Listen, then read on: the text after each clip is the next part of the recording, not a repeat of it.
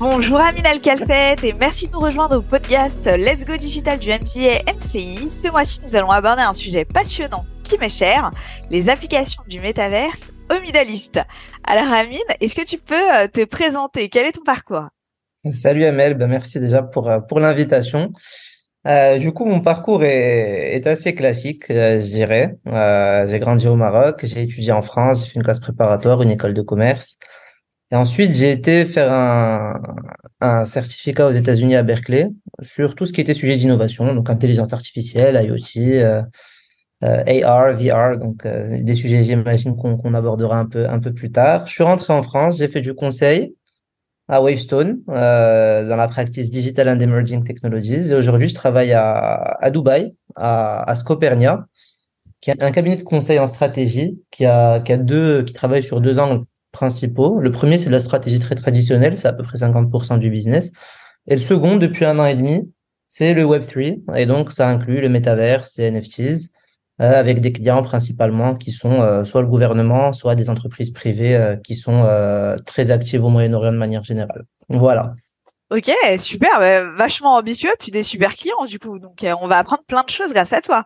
Est-ce que tu peux nous expliquer un petit peu plus précisément en quoi consiste ton métier avec peut-être des exemples de missions que tu peux être amené à, avoir? Ouais, bien sûr. Donc je vais, reprendre les, deux angles qu'il y avait. Il y en a un sur lequel je vais aller vite parce que c'est pas vraiment le sujet. Et, et, je vais un peu plus insister sur le second qui est Web3 du coup. Euh, sur la partie stratégie très traditionnelle, en fait, c'est on peut avoir des, des entités gouvernementales, par exemple, ou des entreprises. Euh, prenons le cas d'une entité gouvernementale dont je tairai le nom, mais qui est à Dubaï, du coup, qui peut nous demander, par exemple, de d'essayer de, comprendre comment se passe euh, l'attractivité euh, sur les entreprises multinationales pour qu'elles viennent à Dubaï, par exemple, et qu'elles s'installent. Donc derrière, ce qui ce qu'on fait, c'est qu'on essaie de comprendre ce qui se passe. Donc euh, on fait une étude sur ce qui se passe à Dubaï pour ces entreprises-là. On voit qui est présent, qui n'est pas présent, ce que font les concurrents. Euh, et ensuite, on, on, essaye de parler avec euh, ces multinationales qui pourraient les intéresser pour voir ce qui les attirait à Dubaï ou pas.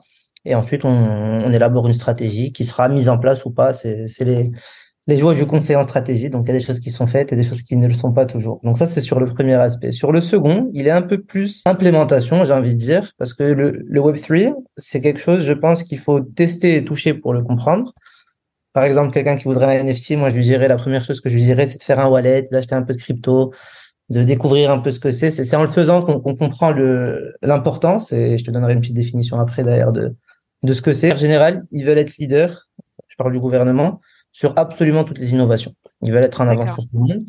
Et, et, en fait, le métaverse, ils le voient pour... Euh, il faut que ce soit utile, en fait. C'est-à-dire que si un gouvernement veut, je sais pas moi, par exemple, avoir... Euh, un lieu qui existe physiquement en version digitale, il faut non seulement que le lieu soit fait en version digitale, mais il faut aussi qu'il y ait des applications réelles qui soient possibles. Et c'est un peu ce qu'on, c'est un peu la grande tendance qu'on a actuellement en fait. C'est justement ces applications réelles qui deviennent possibles et qui seront accessibles à, à tous. Donc par exemple, un des projets qu'on a fait qui est déjà live, donc je pourrais même t'envoyer le lien, c'est pour Dubai Chambers. On leur a fait euh, un accueil euh, Dubai Chambers dans le métaverse où justement il n'y a plus besoin d'aller chez eux et on peut faire tous ces process avec eux et avoir toutes les informations directement sur un métaverse. Ok, c'est génial parce que euh, enfin nous qui sommes en France, c'est vraiment le futur hein, parce que là nous on en est à se dire mais euh, le métaverse ça sert à quoi? Euh, C'est virtuel, c'est pour jouer quoi. Donc là c'est quand même on voit une vraie application en fait professionnelle possible avec un intérêt et on se rend bien compte que les deux sont liés. C'est ça, en fait, tu as dit le mot-clé, tu as dit c'est pour jouer. Et, et, techniquement, le métaverse existe depuis des années. Hein. Quelqu'un qui joue à GTA, il est dans le métaverse, quelqu'un qui joue à Fortnite, il y est aussi. Et c'est pas forcément basé sur une blockchain, donc pas forcément Web3. La, la vraie différence, elle réside en, en trois grandes idées, j'ai envie de dire. La première, c'est qu'il y a la notion de propriété qui rentre en jeu aujourd'hui, qui n'existait pas.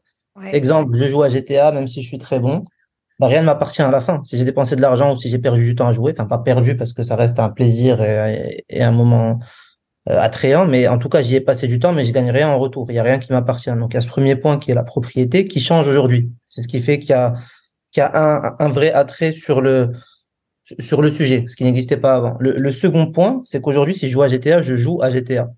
Alors qu'à l'avenir, il y a une notion d'interopérabilité qui va venir petit à petit, qui n'est qui est loin d'être euh, réel aujourd'hui, mais on commence à le voir.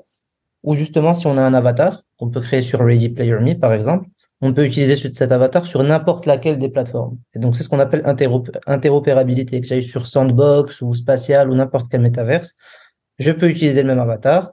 Et si j'ai des baskets Nike euh, que j'ai acheté sur euh, en NFT, je peux les utiliser dans n'importe quel métaverse. Donc ça, c'est vraiment le second point. C'est cette interopérabilité qui va nous permettre d'avoir des choses qui nous appartiennent euh, et, euh, qu'on va pouvoir utiliser dans la vie réelle.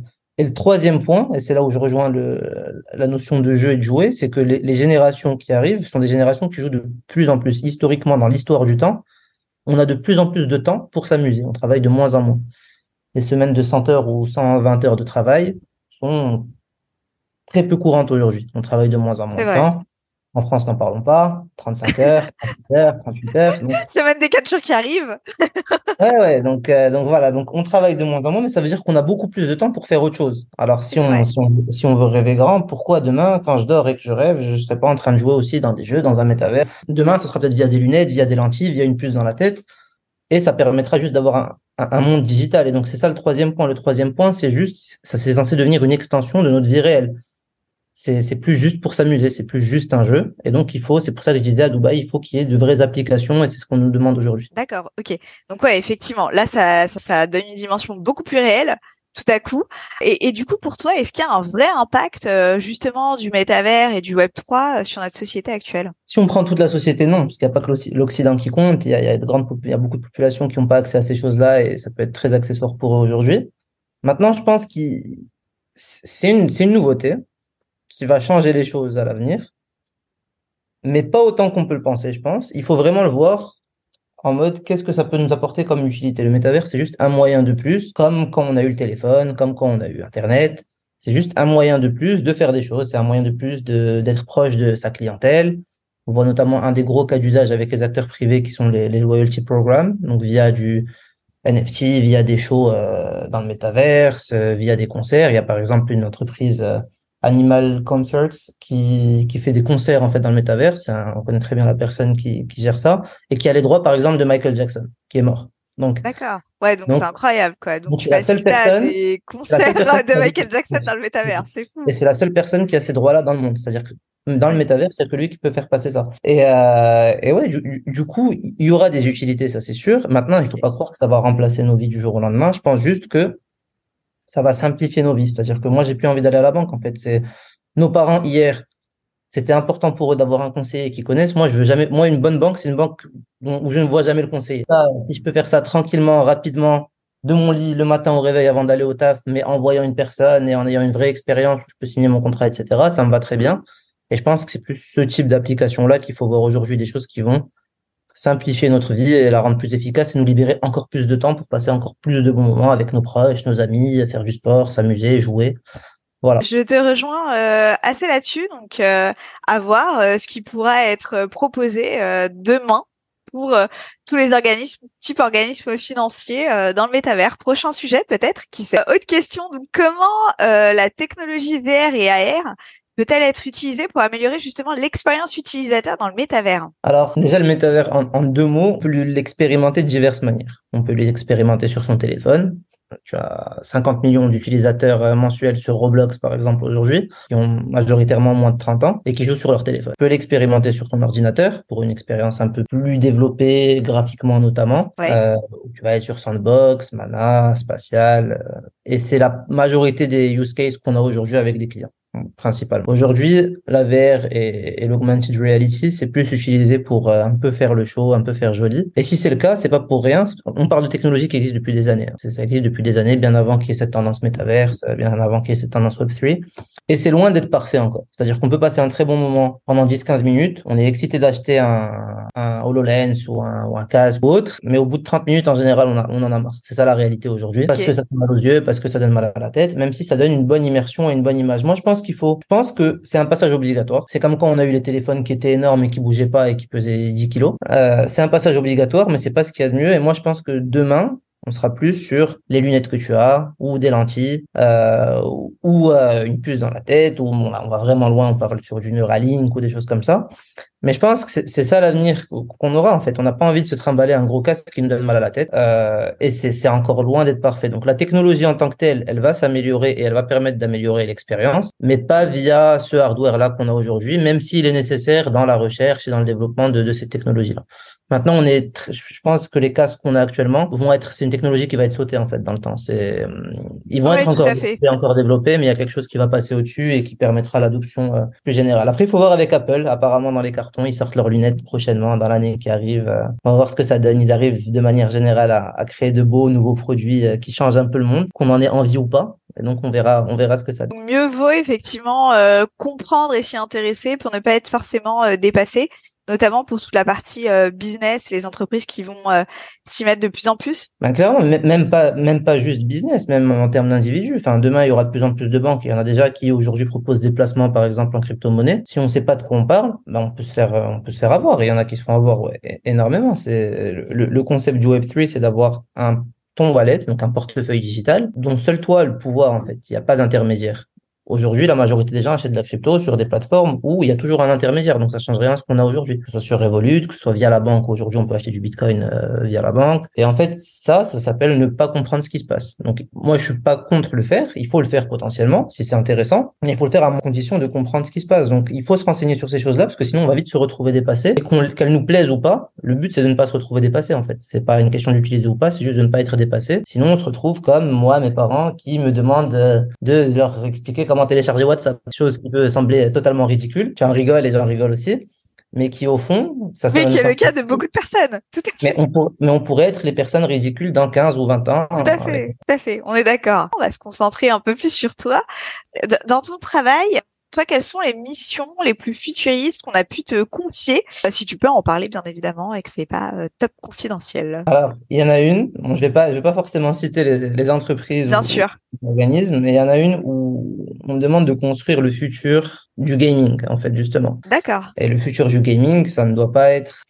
pour moi, Metaverse, par exemple, c'est déjà le passé. D'accord. Euh, AR, VR, c'est déjà le passé. Gamifier des choses, c'est déjà le passé. Parce que toutes ces, toutes ces choses-là, on en parle, il y a des gens qui commencent déjà, etc. Donc le futur, c'est vraiment ce qui, ce qui n'existe pas encore. Et ce que j'aime beaucoup dans ce projet, c'est qu'on nous laisse vraiment carte blanche pour réfléchir et proposer tout ce dont on a envie, en fait. Et euh, il y a des choses très ambitieuses qui sont proposées, mais là, je vais revenir plus sur le process du travail que ça implique, parce que c'est peut-être ça permettra aux gens aussi de comprendre ce que je conseille, c'est que le, but, on peut rêver, on peut rêver clairement, mais il faut, il faut réfléchir avant de pouvoir rêver et il faut comprendre quels sont les avantages d'un lieu, en l'occurrence de Dubaï ou du Moyen-Orient de manière générale, quels sont ses, ses inconvénients. il faut surtout comprendre le marché en fait qui existe aujourd'hui. Donc le process qu'on a eu, c'est que bah, d'abord énormément de recherches sur ce qu'est gaming, ce que ça veut dire, il y a énormément de définitions.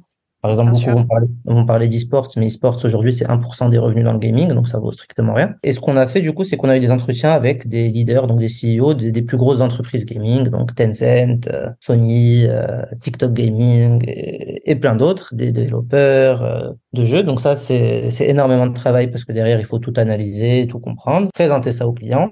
Et à partir de là, on va vraiment travailler sur les opportunités qu'on aura, qu'on aura trouvées et développer un plan, c'est-à-dire une roadmap, un budget, ce que ça va apporter à l'économie, ce que ça va apporter à l'endroit en question. Et, et, surtout en quoi ça va être différent de ce qui existe aujourd'hui. donc, euh, et on peut aller sans rentrer dans, dans les idées qu'on a aujourd'hui puisque je peux pas en parler, mais on, peut aller très loin du coup une fois que le travail est fait en amont, qui est pas forcément le plus sympa, et, mais qui est à faire de, de recherche, d'études et de bien comprendre ce qui se passe. Donc c'est ce, c'est ce qui prend le plus de temps. Donc il y a celui-là et un deuxième, et ça c'est la chance qu'on a d'être à Dubaï. Encore une fois, c'est, euh, bah, c'est, j'en ai déjà parlé, hein, c'est le métaverse qu'on a fait pour Dubai Chambers, vu que celui-là est public. On a eu une semaine pour le faire. D'accord. Donc le client a vu, a vu ce qu'on faisait, il a dit on veut le faire on veut le faire. Donc on l'a on l'a fait en une semaine. Euh, challenge. C'était challengeant, c'était challengeant. Et ce qui était top, c'est qu'il y a eu Jitex derrière dans la foulée, qui est qui est un grand événement où il y a il y a énormément d'acteurs technologiques qui viennent et et il y a His Highness, donc un des princes à Dubaï, qui a vu et derrière qui nous a demandé de construire quelque chose aussi qui est qui est bien plus gros, qui est pas encore live du coup. Mais voilà, donc comme quoi ça peut aller très vite. Et c'est c'est ce que j'aime ici en fait, c'est que on est dans un endroit où on se fixe pas de limite en fait. On se dit pas ah mais il y aura des problèmes si on fait ci, si on fait ça, c'est on fait et on trouve des solutions. Quoi. Donc c'est vraiment une logique plus entrepreneuriale que, qu'on peut retrouver par rapport à ce qu'on peut retrouver en Europe. Tu fais une parfaite transition, parce que j'allais justement te demander où en est le métavers dans les Émirats. Euh, est-ce qu'il y a une vraie différence par rapport à l'Occident? Comment est-ce que là-bas c'est perçu? Toutes ces questions par rapport à la zone géographique qu'on peut se poser Je pense que c'est Dubaï est la ville la plus avancée au monde sur le sujet. Euh, il y a une métavers stratégique qui est sortie il y a quelques mois. D'accord. Il est censé créer plus de 40 000 emplois, ce qui est énorme pour ce secteur, euh, qui est censé euh, rapporter plusieurs milliards de dollars. J'ai pas le nombre exact en tête, donc j'ai pas envie de dire de, j'ai pas envie de dire un nombre qui serait une bêtise, et qui est censé surtout permettre à toutes les personnes qui construisent dans ce secteur et dans ce domaine de venir à Dubaï. Et on l'a vu depuis les derniers mois, il y a des acteurs comme Exclusible qui sont euh, belges de base, qui étaient basés au Portugal, qui sont tous là, avec qui on travaille. Euh, des acteurs comme OnCyber, qui sont du coup, marocains et, et français, qui sont en, Europe et qui commencent à penser à venir à Dubaï. Quasiment tous les acteurs du secteur en fait pensent à venir ici, et c'est dû à cette métavers stratégie. Donc de ce point de vue-là, ils sont, ils sont assez en avance. Maintenant, ce qui manque, parce qu'il y a des choses qui manquent quand même, tout n'est pas parfait, c'est que il faut des développeurs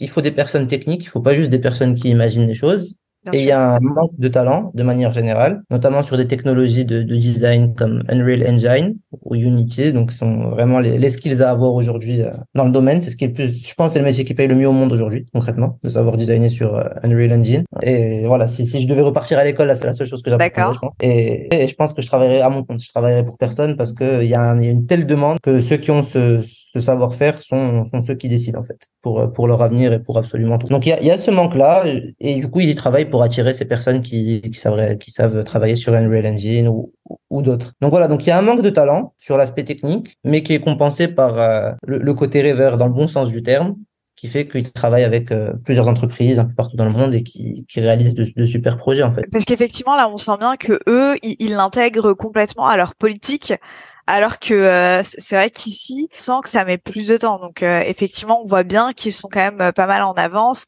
Mais bon, ça c'est un peu le concept des Émirats où effectivement, bah, par exemple, on gère l'administratif avec une appli, quoi. Ce n'est pas le cas en, France. Hein, tout est, enfin, beaucoup de choses sont plus faciles ici, pas tout. Mais en fait, ils ont, ils ont compris leur force, le, le tourisme, le retail, le luxe. Ils ont compris leur force et et ensuite, toutes les nouvelles technologies, ils essayent de les, appliquer de manière à ce que ça serve leur force, en fait. Ils font pas de la technologie pour de la technologie. Contrairement à ce qu'on peut penser, ils ne dépensent pas leur argent. Ils ont beaucoup d'argent, mais ils sont loin de dépenser leur argent. Ils dépensent leur argent dans des bons projets, en fait. Et c'est une image qu'on n'a pas forcément du Moyen-Orient. Enfin, qu'on n'a pas forcément de Dubaï. C'est une image qui peut être vraie dans d'autres endroits du Moyen-Orient et qui est vraie dans d'autres endroits du Moyen-Orient. À Dubaï, c'est pas le cas parce qu'ils ont juste pas autant d'argent que les autres, en fait. Ils ont clairement pas autant d'argent, contrairement à ce qu'on, à ce qu'on peut penser. Il y a pas de pétrole à Dubaï, en fait. Il y a pas de gaz à Dubaï. Et, euh, et donc, du coup, ils doivent bien réfléchir et ils réfléchissent plutôt bien aujourd'hui au projet qui, qui lancent et ils visent au bon endroit, généralement. Ils font pas plusieurs choses à plusieurs milliards. Ils vont faire une chose à plusieurs millions, mais qui va être impactante du coup. Oui, effectivement. Puisqu'on en entend parler, euh, bah là déjà à travers toi, puis on se rend bien compte euh, quand on suit un petit peu les projets qui sont menés, des vrais projets euh, et une vraie envie autour de, ces sujets-là. Et eh ben écoute, Amine, je te remercie. C'était vraiment euh, super de t'avoir. Merci beaucoup d'avoir participé au podcast du MBA MCI et de nous avoir renseigné, nous avoir apporté ton expérience, ton expertise sur ces sujets. Et puis, bah écoute, peut-être à un prochain podcast du coup. Ça marche. Merci beaucoup. C'était un plaisir et à très bientôt. À très bientôt. Merci Amine. Au revoir.